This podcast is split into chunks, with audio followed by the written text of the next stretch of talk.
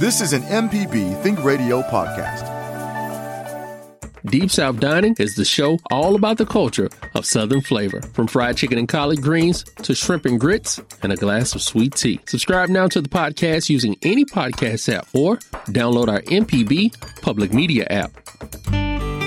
From MPB Think Radio, it's Creature Comforts, the show all about your animals and the animals around you. I'm Java Chapman, filling in for Kevin Farrell this morning, here with Dr. Troy Major, veterinarian at the Animal Medical Center in Jackson, and Libby Hartfield, retired director of the Mississippi Museum of Natural Science.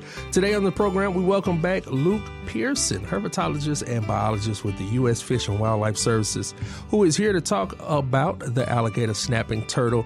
We were having a great conversation off mic and can't wait to get into all of the intricacies of this uh, true dinosaur uh, of a of a, of a reptile, or did, did, I say is is it a reptile? It is a reptile. Okay, yes. all right. I didn't know. Uh, biology 101 reptiles and amphibians, correct? yeah. Mm-hmm. Okay, all right. well, um, Libby, welcome back. Yes. That's my first thing I want to say to you. 14 weeks has been a long time. I'm, you've been you've been I'm a little discombobulated. yeah, in in the brand new studio. This is your first time here. and it's great looking. Yeah, it's and um I'm looking forward to the show finally in person. I get yes. to see everybody's face again. And um, of course, see, I've been away from home for 14 weeks too. And you know how I love to sit on my front porch, or uh-huh. my really my side porch, have breakfast, the whole thing. So I really, the first day back, I go out with, and it was nice and cool, felt like Oregon weather, the whole thing, and immediately started hearing my good birds. Uh-huh. Well. We'll have to get in this to this another time, but we had some mishaps on the road, and we just kind of had to abandon everything and fly home. okay. So um, my binoculars are in Boise, Idaho. Oh wow! Safely with friends, but I so I didn't have them, you know, which that's what's always with me sitting on the porch. So I was just listening, which is Paul's way to bird, you know. Uh-huh. So I immediately. Um, and I started turning on my Merlin so I could double check what I was hearing and stuff. And uh, four woodpeckers just right in a row, and nice. it was really fun. What I had a, a red-bellied woodpecker was there, and then you know I know it's getting to be fall because the yellow-bellied sapsucker was doing this thing. We've talked about him several times on the show, and then I heard a flicker and just and I thought to myself, I got to hear it pileated because you know we just always do. And one maybe ten minutes later, there was the pileated. So I thought, okay, it's good to be back home. Well, that's good. Now, um, did you leave your hummingbird feeders up while you were gone, or did you, Um, or do we still need to leave them up? Um, I have mine up as soon as that's what I, I. They were not up when I when I got back to the house, so I don't think the house sitter. They may have used it, but they hadn't recently. And so I did put them back out, and I was hoping because you know that's one of the things I've missed is that rush of hummingbirds, and a lot of times I'll have a bunch. I usually put up four or five hummingbird feeders, and I know some people put up more than that. And um, have plenty of hummingbirds, but I haven't seen one come to it yet. So it may be that I'm feel sure the big push is over, but I'm going to leave mine up.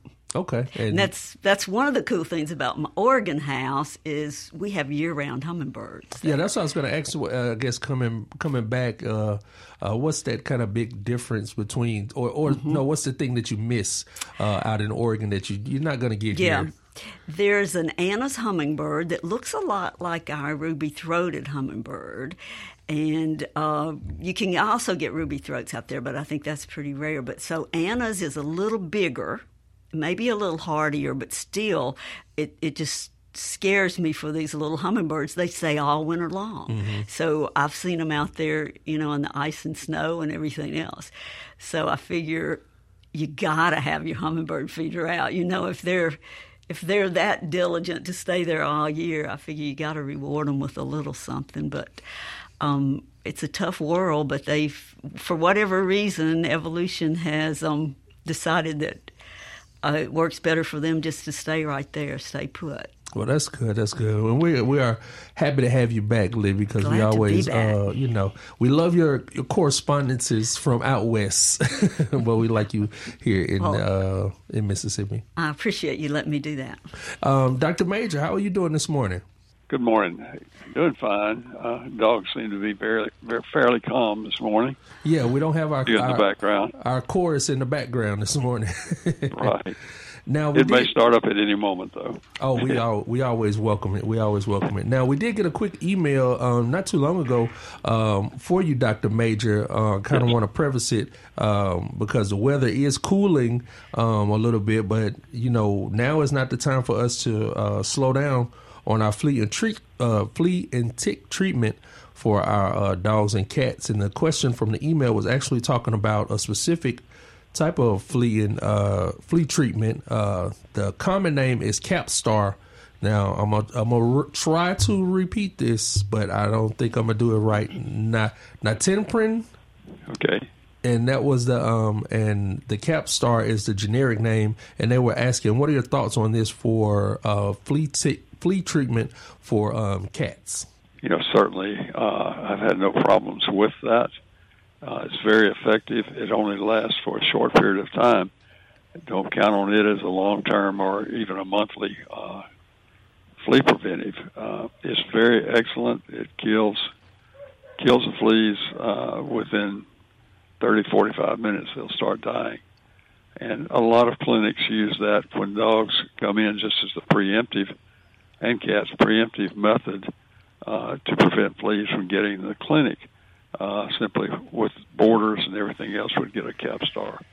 Uh, evidence has shown that Capstar is very effective. Uh, some of their initial research was down in Cairn, uh, Australia, and actually they would go from house to house with people that wanted to uh, utilize this because there was a severe flea problem. They're pretty tropical there, and they found that by giving it to every animal in the house once a month, that they'd cut the significant uh, flea population down significantly. But in most cases, it's not used in that fashion. Uh, it's usually used on a one-time basis as when you have fleas. So this Capstar is more of a like a um, I guess a quick treatment, and like you It said, it, it wouldn't uh, even survive the month. Is this common with most things that you will find? Uh, I guess like in your in your grocery store uh, on on on the pet aisle. Okay, you know you've got some things in the pet aisle. There, there, there are quite a few generic spinoffs from uh, like Frontline, uh, that sort of thing, and some of them work well, some of them don't. And uh, I would have to say that I can't really recommend any of those that I don't know anything about. But they uh, obviously are sold, uh, and all I can say is that be careful and use the follow the instructions. If you get those, and uh, there are a lot of things that you can put on a dog that you should not put on a cat. So you've got to read the instructions very carefully. Yeah, I know from personal experience with my uh with my dog lady that um that you know the things that we get from the grocery store often wouldn't wouldn't work or maybe I wasn't applying them uh correctly and we went with the uh with the monthly oral uh I forget the name of it but that always uh has helped us well that we get from the vet. Right, and that that does seem. I'm not sure which one you had, but uh, there are several that do work quite well. The uh, one of the things that you know fleas and certain areas have resistance to certain uh, uh, insecticides, and it may be that in a certain population of fleas will build up a resistance. The other thing is that a lot of times you don't think that the flea treatment is working but the pit is going outside and picking them up uh, outside, so you always have a fresh population of live fleas. Uh, in many cases, the house, the yard, and the pit has to be treated if you have a severe infestation. That was actually actually going to be my next question about when you treat your dog uh, or your cat, um, how important it is to treat the environment as well, because like you just said, they'll pick up fresh fleas um, from the environment, and the uh, the ones on their body are you know being treated to your exact point Right. that you just said. but it would appear if you if you look at it just at that, you'd say, well, gosh, this is not working. But it does take a little while for it to work with these fleas that just you pick up in the yard or wherever. So there are things available. I would read the label uh, very carefully uh, before you use them. Most of them are in a spray form, and you don't need to spray where the animals uh, will get on the, the wet spray. It needs to be dry. So follow the directions completely. That's the best I can say. All right. I'm Java Chapman, filling in for Kevin Farrell this morning, here with the usual suspects, Dr. Troy Major and Libby Hartfield. And today we welcome back our guest, Luke Pearson, herpetologist and biologist with the U.S. Fish and Wildlife Service. And if you want to join the conversation this morning or uh, with a question or a comment, send an email to animals at mpbonline.org. Luke, welcome back to the show, man. Oh, thanks for having me. Yeah, I remember you were here in uh, 2019 and you were um, under the guise of uh, University of Southern Mississippi. Yes, and I think you had just nabbed a, a, a maybe a hundred pounder or something like that. Yeah, 2019. That would have been one of our. That would have been the the first hundred plus pound turtle that we caught. But we've got a couple more now. Oh wow! Where um where where are these giants being found? Most of these giants are being found in the Mississippi Delta. So a lot of the southern delta region around the Yazoo River. Um, we've got a couple locations down there where we've caught up to 147 pounders. So some substantial turtles. Yeah, substantial is. Uh, I was telling a, a, little story earlier about the uh, turtle that I saw just in the middle of the road on the way to work one day, and I thought it may have been an alligator snapping turtle. You told me it could have been a common snapping turtle? What's the difference between a alligator snapping turtle and uh, just a common snapping turtle? Oh, it's a good question. Uh, this gets confused a lot. Most of the time, if you see a snapping turtle on the road, it's going to be a common or what we call an eastern snapping turtle. Uh, they usually have relatively smooth shells, really long necks, and um, they're very feisty when you approach them. So they will either stand up really tall, they'll turn around, they'll face you, they'll strike really fast. That's a common or an eastern snapping turtle. Not very fun to deal with. Alligator snapping turtles, they look vicious, they have huge heads, hooked beaks, uh, big ridges that go down their carapace, the top shell. So they look a lot more like a dinosaur. They look mean and aggressive. But when they're on land, they really just sit there with their mouths open and they don't really do anything. So if depending on where you're seeing these turtles, one is probably going to be more likely to be a common snapping turtle versus an alligator snapping turtle. And now when I think back, um, it was an alligator snapping turtle because of the ridges on the back of the shell for that to be a good uh, distinction with the more smooth shell and then the more rigid shell. That's what it was. Well, that's and awesome. it was more docile. I will say that. I was scared, nevertheless, you know, because I've seen kind of uh, you know pictures and, and, and, and videos of the snap that some of these snapping turtles have, and it's it's vicious. Oh yes, I can firsthand experience. It is quite painful to be bitten by some of these snapping turtles, and it's awesome that you got to actually see an alligator snapping turtle on land. That is extraordinarily rare. And I think it was after maybe a, a, a big rain or something, because um, around you know around this area there are uh, creeks and, and waterways and stuff like that. So I think that's what made it push push it out to, to land. For sure, yeah. When it when it rains hard, uh, for some reason that seems to initiate a little bit of movement in alligator snapping turtles. And if you actually look at a lot of these these uh, alligator snappers that are showing up on land, especially more recently, it's usually happening during or immediately after a heavy rain event. Yeah. So what got you? Um, I guess uh, let's let's back up a little bit and talk about uh, Luke. How did you become a herpetologist and uh, make your way to the U.S. Fish and Wildlife Service? Oh, so I actually started in a fish lab, freshwater fish, doing uh, kind of darter and minnow work in Arkansas. And after about a year and a half, two years of that, I learned that uh, I don't want to have to use a microscope to identify the difference between tiny little fish. I wanted something that was a lot bigger and easier to identify. And that led me to our herps, our reptiles and amphibians. And through a series of events, master's degree, I ended up going to Illinois, um, where they were reintroducing alligator snapping turtles back into the wild, where they'd only ever caught maybe one wild alligator snapper in the last 30 years down there. So they're re- they were reintroducing this population, and I w- had the the privilege to be able to participate in that reintroduction program, and really that sparked my interest in in alligator snapping turtles specifically, but aquatic turtles in general. So after after that, spent five years in Hattiesburg at the University of Southern Mississippi doing my PhD, where I got to travel the whole state of Mississippi on all of these really cool rivers and streams that we have trapping for alligator snapping turtles, just to kind of see where they are, how many there are, and and use that information to determine if this species needs to be listed under the Endangered Species Act. And through a whole bunch of series of really fortunate events for me, I got a position as a biologist with the U.S. Fish and Wildlife Service, uh, specifically working with our aquatic turtle species.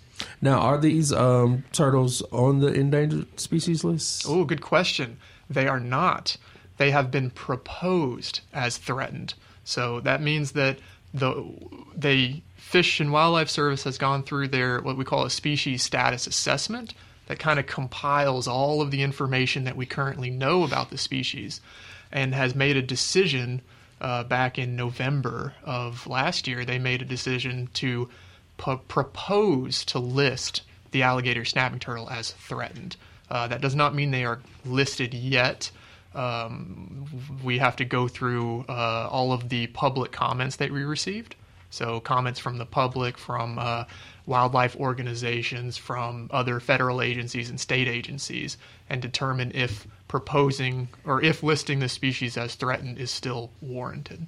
Okay. Well, we're going to talk more about uh, the, I guess, the conservation efforts and uh, finding out more about these uh, alligator snapping turtles. But we do have a question uh, on the line from uh, one of our regular callers. We always love because she always has something great to add to the conversation. Sue in Beaumont uh, wants to speak with us this morning. Good morning, Sue. Good morning, y'all. I, I want to ask your guest a question about turtles and tortoises are my favorite critters, by the way, but I wanted to ask a question. I, I was cleaning up and I came across an old newspaper from the Richton Dispatch, about about a year old, and it was a, a large, almost a quarter page ad in there about, excuse me, some some company, just one of these paper processing mills, want to withdraw fifty thousand gallons of water a day from the Leaf River to process their product, you know. And this comes up on a regular basis. Somebody wants to come down there and, dry up the Leaf River to process their product. So, uh, is that affecting the uh, the, the turtle? The I mean, and, and the effluent from these plants go out into the river. How, how are the critters handling that? Are they able to survive all that stuff?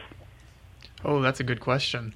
So the when you're removing water from a river system, obviously you're going to be reducing the amount of water that's that's uh, flowing through that river system. So that can be that can exacerbate drought conditions. So if we don't have a lot of rain during the summer, the Leaf River gets really really low and they're still removing a substantial amount of water every day, you are they're they're lowering potentially lowering the water levels, which can cause issues with with uh, available habitat, with food resources, and, and, and whatnot. And the Leaf River is home to the yellow blotched map turtle, which is a, a threatened species. Um, so that is one a, a potential concern. Um, talking about the effluent from some of these locations, uh, there actually was some evidence back a couple decades ago that there was uh, effluent discharge somewhere on somewhere within the Pascagoula River, and um, it caused some uh, some fish kills, I believe, back in the day.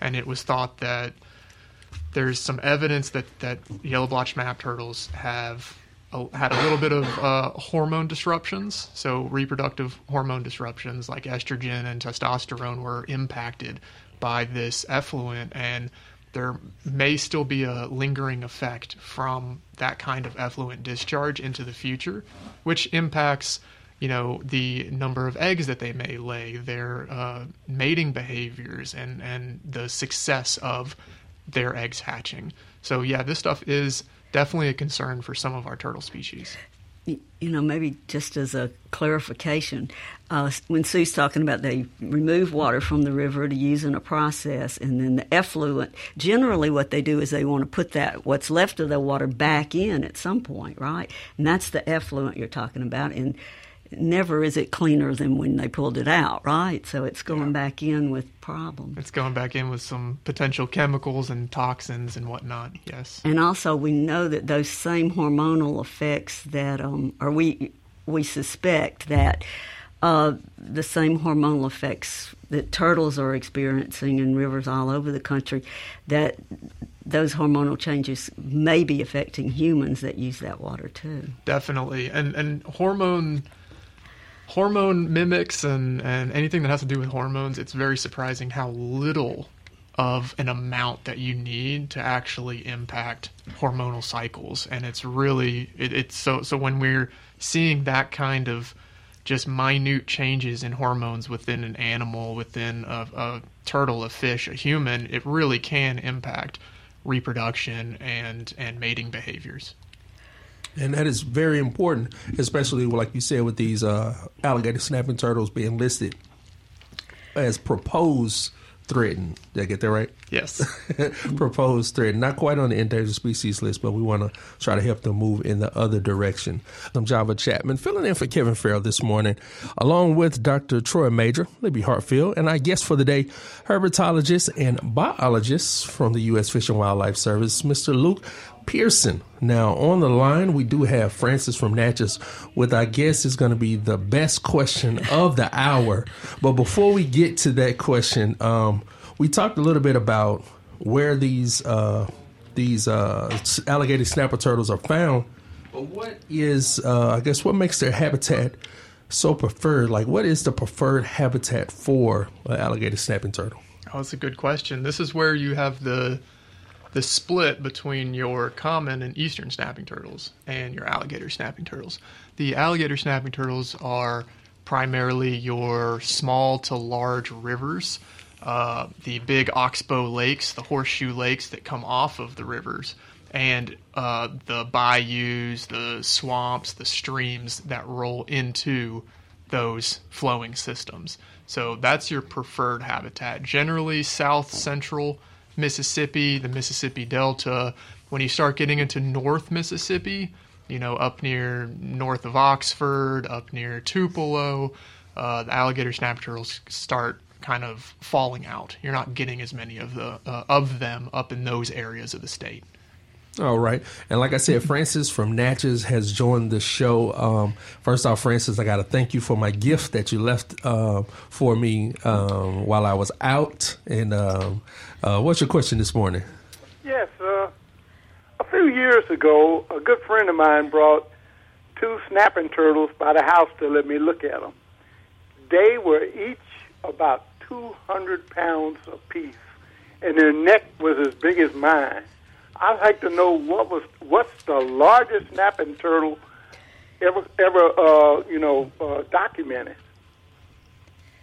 Oh, that's a good question. Um, so for so the largest ever was 250 pounds, and that was actually an obese zoo animal that was kept in the Brookfield Zoo. Um, the largest wild one was actually recently caught. That was caught in Texas uh, last year by some uh, alligator snapping turtle researchers, and they measured it out to be 211 pounds. Wow! And this was a official, verified wild alligator snapping turtle.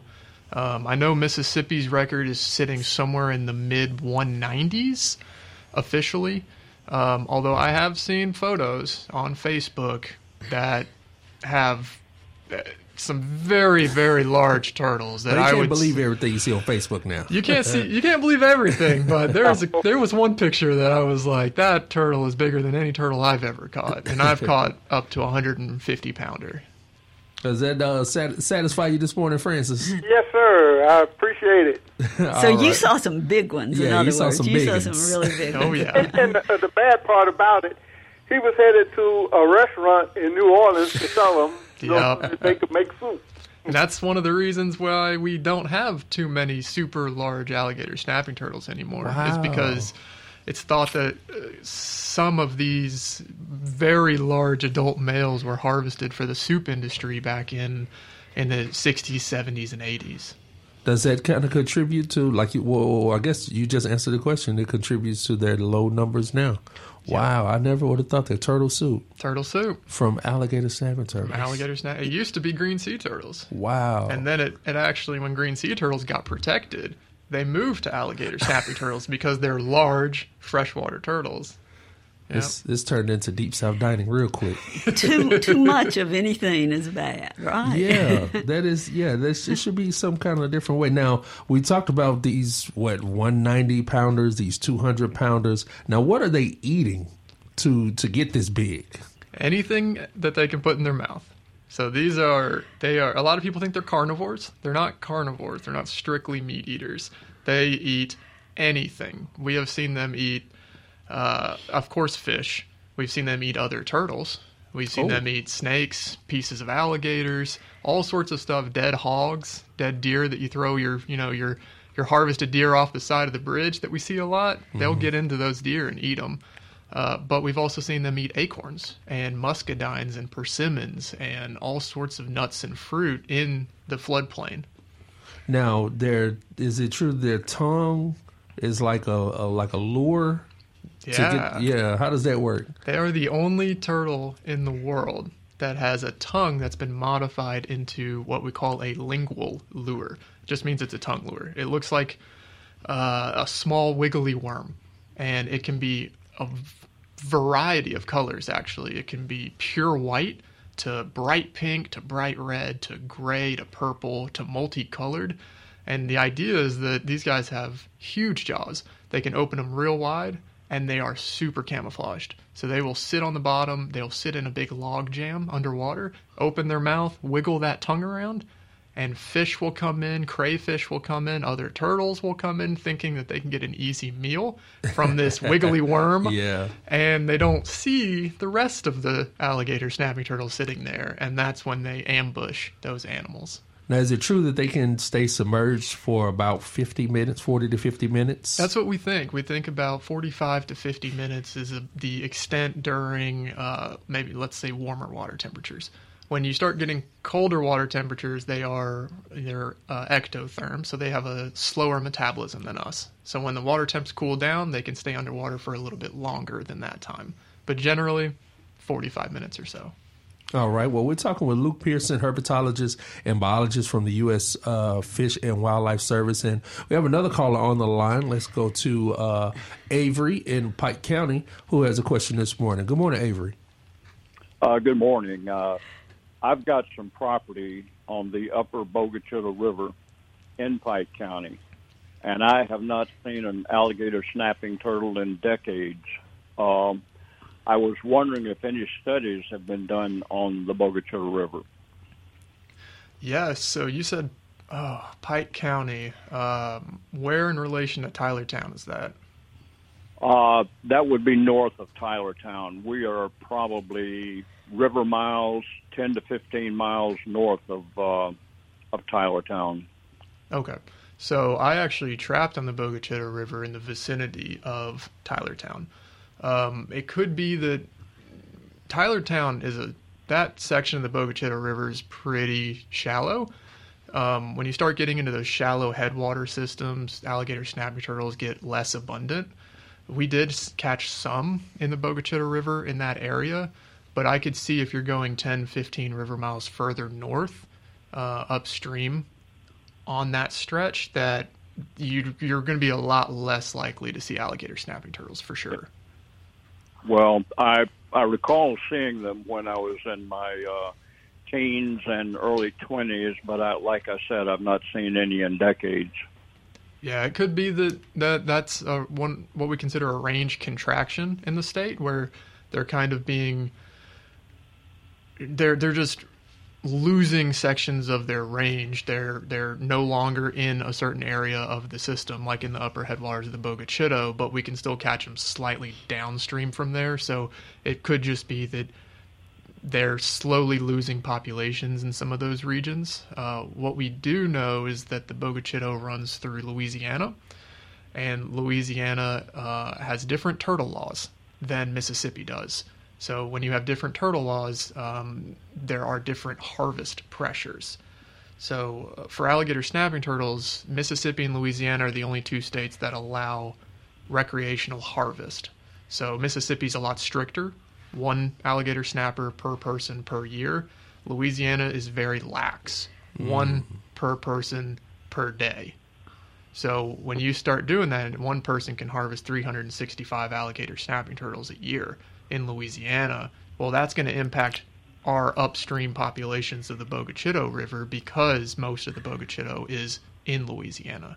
So that could be something that we're seeing artifacts of in your area of the state. Right, right. What depth water would uh, would a snapping turtle live in?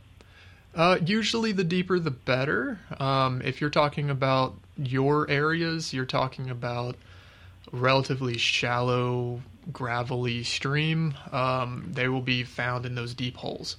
Um, but we've seen adult male 45, 50 pound alligator snapping turtles in water that you can't that can't go over your thigh, like quite shallow water. Um, but you know, we also get them when they're 30 feet deep in a in a hole. So they can live in these small systems. I think they just move a lot in these small rivers. Right. Okay. Thanks a lot. You answer my question. Thanks for your question. Well, we appreciate you calling this morning, Avery. Um, we did get an email come through, and uh, it deals with uh, finding alligator snapping turtle. Um, I know we say that they're rare, and some people may think that they are alligator snapping, but they could be common snapping turtles. But let's see if this is the same. Um, I have a creek behind my house. Uh, I found one in my backyard once. Once you find it, what do you do with it? Once you find a, a alligator snapping turtle, or maybe even a common snapping turtle, what do you what do you do with it? So when I find one, we're we're mainly finding these, and we're it's going to be part of a research project. So when we find it, the first thing we do is we take the location of where that turtle was found. So if it's in your backyard, then you can, you know, you can put your address in or coordinates, and that's what we would take. Coordinates. This is where this turtle was found. Um, what we also do is different measurements on the turtle. So we'll measure the top shell, the carapace.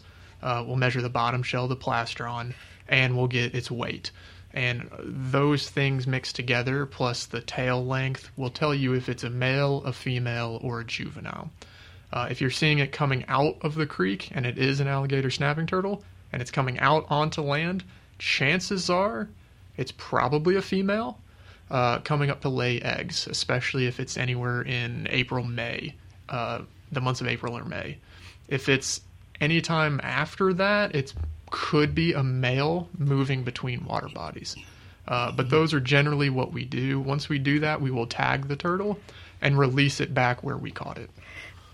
As a landowner, if he finds one, uh, Should he make a phone if- call? Yeah, if the water should he take some information for you, take pictures of it? Oh Or- yeah, for sure. Uh, we will. Uh, I will keep track of all of the turtles that that uh, are sent to me. Uh, mainly ones like alligator snapping turtles, some of our map turtles. Uh, yeah. So if you see what you think is an alligator snapping turtle or a chicken turtle uh, nesting, Wait, what's what is a chicken Oh, turtle? chicken turtles are rare. A pretty rare turtle. yeah. Uh, actually, the reason I bring that up is because someone posted on Facebook yesterday of a eastern chicken turtle nesting in their backyard yesterday. Wow. So they're really cool. But uh, if you have, you know, some of these turtles that you think are really cool, they're coming up into your yard, they're nesting, you see them, take a photo. You can email it to me. Uh, it's just my name, Luke underscore Pearson at fws.gov. And then do we put it as safely as possible back into the closest water body, and or do you leave it alone and let it nest first? You If- want it, if possible. Yeah, so if it is coming up and nesting, like if it is in your yard between the months of mid April to June, July, uh, and it looks like it's about to start digging a nest or has dug a nest, just leave it alone. Let it do its thing. Let it lay its eggs. Once it lays its eggs, that turtle's going to turn around and leave. It's going to go right back where it came. Um, if it is on the road, then you want to try to move it across the road in the direction that it was heading. So, whatever way it was facing is the way you want to move the turtle. If you're moving a snapping turtle, you have to be very careful. Very careful. Very careful. uh, you you hold it on the back of the shell, or if you can't hold it, you can put one of your car mats down, and you can kind of push the turtle onto the car mat and drag the car mat across the road um, to make it a little bit easier. But you don't want to get in front of the snapping turtle, right? No, so all turtles can bite, and some turtles bite a lot harder than others, and snapping turtles bite very hard. So you do not want to be in front of a snapping turtle. You need to watch your hands, your toes, and your forearms. Yeah. I know. I've used a, a downed limb before to just kind of rake it across the road especially a common. You don't want to pick up a common if you can help it. That long neck will find your hand. It will. If you're not very careful. Yeah, and and you have to think about it this way: is that some, you know, don't be overly aggressive with the turtle, but anything is better moving it off the road than it getting hit by a car. Yeah. Yes, that is that is so true. If, if you have to pick it up with a shovel, pick it up with a shovel and move it. That may be your best bet because the shovel has a little handle on it. if you've got a shovel, that's yeah. you, can, you can stay. You can stay yeah. away. I'm Java Chapman, along with Dr. Troy Majure, Libby Hartfield, and our guest for the day, herpetologist Luke Pearson with the U.S. Fish and Wildlife Service. Let's go ahead and uh, jump back on the phone. We've been having a great conversation about alligator snapping turtles, and let's speak with Rachel from Eupora. Good morning, Rachel. Good morning. I would like to ask. Uh, Mr. Pearson what his personal opinion is of uh, turtles as pets, and also, is there ever a good reason to kill a turtle? Um, I had an uncle who used to shoot them in his pond because he said they were eating his fish. Oh, good questions. So, uh, first question was: Are should you have a turtle as a pet? Um, you should not have a native turtle, a wild native turtle, as a pet. So, so if you find a turtle, leave it alone. Leave it alone. Yeah, leave it alone. Um, if you find one in the wild, don't take it home. Leave it where it is. If you want a turtle as a pet, there are plenty of turtle breeders uh, that are, you know, reliable turtle breeders that are captive breeding some of these animals that you can get as a pet. However, there's a big caveat to that. Turtles live a really long time. A lot of people, you know, uh, will remember the little sliders that you can get in the little fish bowls, and then that slider dies in four years. That's not normal. That turtle should live 35 years. So when you are dealing with pets as as turtle pets, you need to anticipate that this animal, if it's a if it's a freshwater turtle, is going to be around for 25 to 50 years, depending on the species. And if it's a box turtle or a tortoise, you're looking at you might as well write it into your will. You're going to have to you're going to have to have your kids inherit it because it's going to be a 50, 80, 90 year long pet.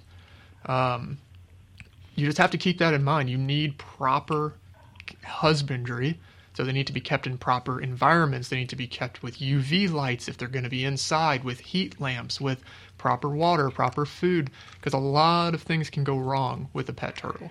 So uh, it's something that you have to do your research on, and I would not recommend it for a beginner. Uh, the other one was uh, you're referring to something that we call plinking when you shoot basking turtles. Um, that is the idea behind that is it's, it's an older practice. It still does happen. We still do find turtles that have been shot. Um, the idea is that when you're killing turtles in your pond, it's, the thought is that they eat all of the fish or that they are, you know, destroying the ecosystem in the pond. That's not the case. Turtles aren't as fast as fish.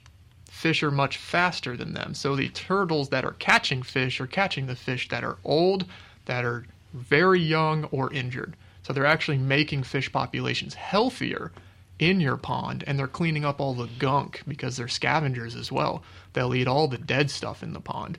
So although it looks like the pond is infested with turtles, it actually is is holding the proper amount of turtles for that size pond.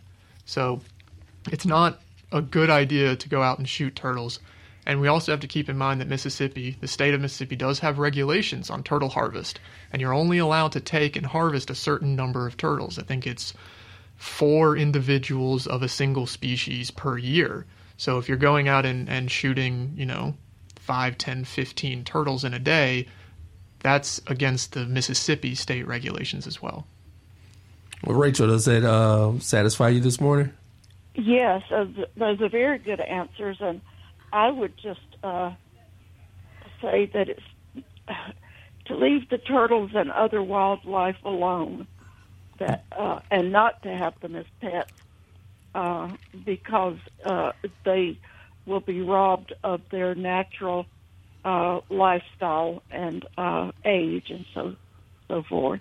Well, but that's I a great way appreciate to. the answer so much. Well, thank you for calling, Rachel. With small children at the museum, we've always told them you can greet the turtle and watch them and take their picture, whatever, visit with them a little bit and let them go.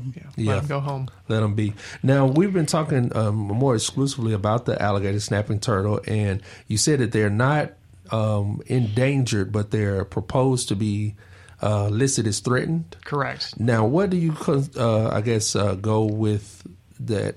What is the cause of those declining numbers that could, uh, you know, potentially get them on the endangered species list? So the original decline in numbers for alligator snapping turtles came from that historical commercial harvest for the soup industry. Uh, we we don't know how many there were previously, but some anecdotal records from turtle harvesters in the 60s, 70s, 80s suggest that some populations of alligator snapping turtles, you know, were being very heavily harvested. Um, you know, there's some places out in the Flint River in Georgia where, you know, a single every day, 8,000 pounds of alligator snapping turtles were taken out every single day during turtle harvesting season. And that's a ton of turtles. So a lot of that was shut down, which is good. But, you know, this turtle lives for 50, 60, 70, 80 years potentially. And it takes 15, 18 years for them to reach maturity. Maturity, yeah. So when you have such a long lifespan and a long time to maturity, it takes a long time to recover from something like that. And nowadays, it's mainly you know habitat destruction. It's uh, their nests being eaten by raccoons because more people means more food means more raccoons. More raccoons means less turtle nests surviving. And then we do have uh, incidental capture on some of our fishing equipment. So trot lines and limb lines and some of these commercial hoop nets. Um, so those are the main threats to the species right now. Now, before we get out of here, you are going to be giving a um, a lecture at the Clinton Nature Center on Thursday, uh, October twentieth, yes. at uh, six p.m. And you're going to be talking about alligator snapping turtle. Yeah, so I'll be talking a little bit about Mississippi's turtles in general, and then going more into depth on some of the work that I've done in Mississippi with alligator snapping turtles. Okay, are you going to bring anybody? Uh, I will bring. I'll probably bring a shell or two. Okay. Maybe a skull of one of our larger alligator snapping turtles that we recovered. Yeah. And you've okay. got a lot of cool photographs. And there's a lot of cool photographs. This this is going to be a lot of pictures. Okay, well that's good. That's at the Clinton Nature Center um, Thursday, October 20th. You can uh, check out our guest Luke Pearson. We appreciate you for coming in this morning, man. Yeah, thanks for having me. All right. Now, Creature Comforts is a production of Mississippi Public Broadcasting Think Radio. Funding is provided in part by listeners like you. To, to hear today's show or previous shows, you can visit creaturecomforts.mpbonline.org. Now, today's show was engineered by Liz Gill, and our call screener was Jason Klein. For Libby Hartfield, Dr. Majure, and our guest, Luke Pearson, I'm Java Chapman. Make sure you tune in next Thursday at 9 for Creature Comforts, heard only on MPB Think Radio. This is an MPB Think Radio podcast. To hear previous shows, visit MPBOnline.org or download the MPB Public Radio app to listen on your iPhone or Android phone on demand. This podcast is a local production of Mississippi Public Broadcasting and depends on the support of listeners like you. If you can, please donate today at mpbonline.org. And thanks.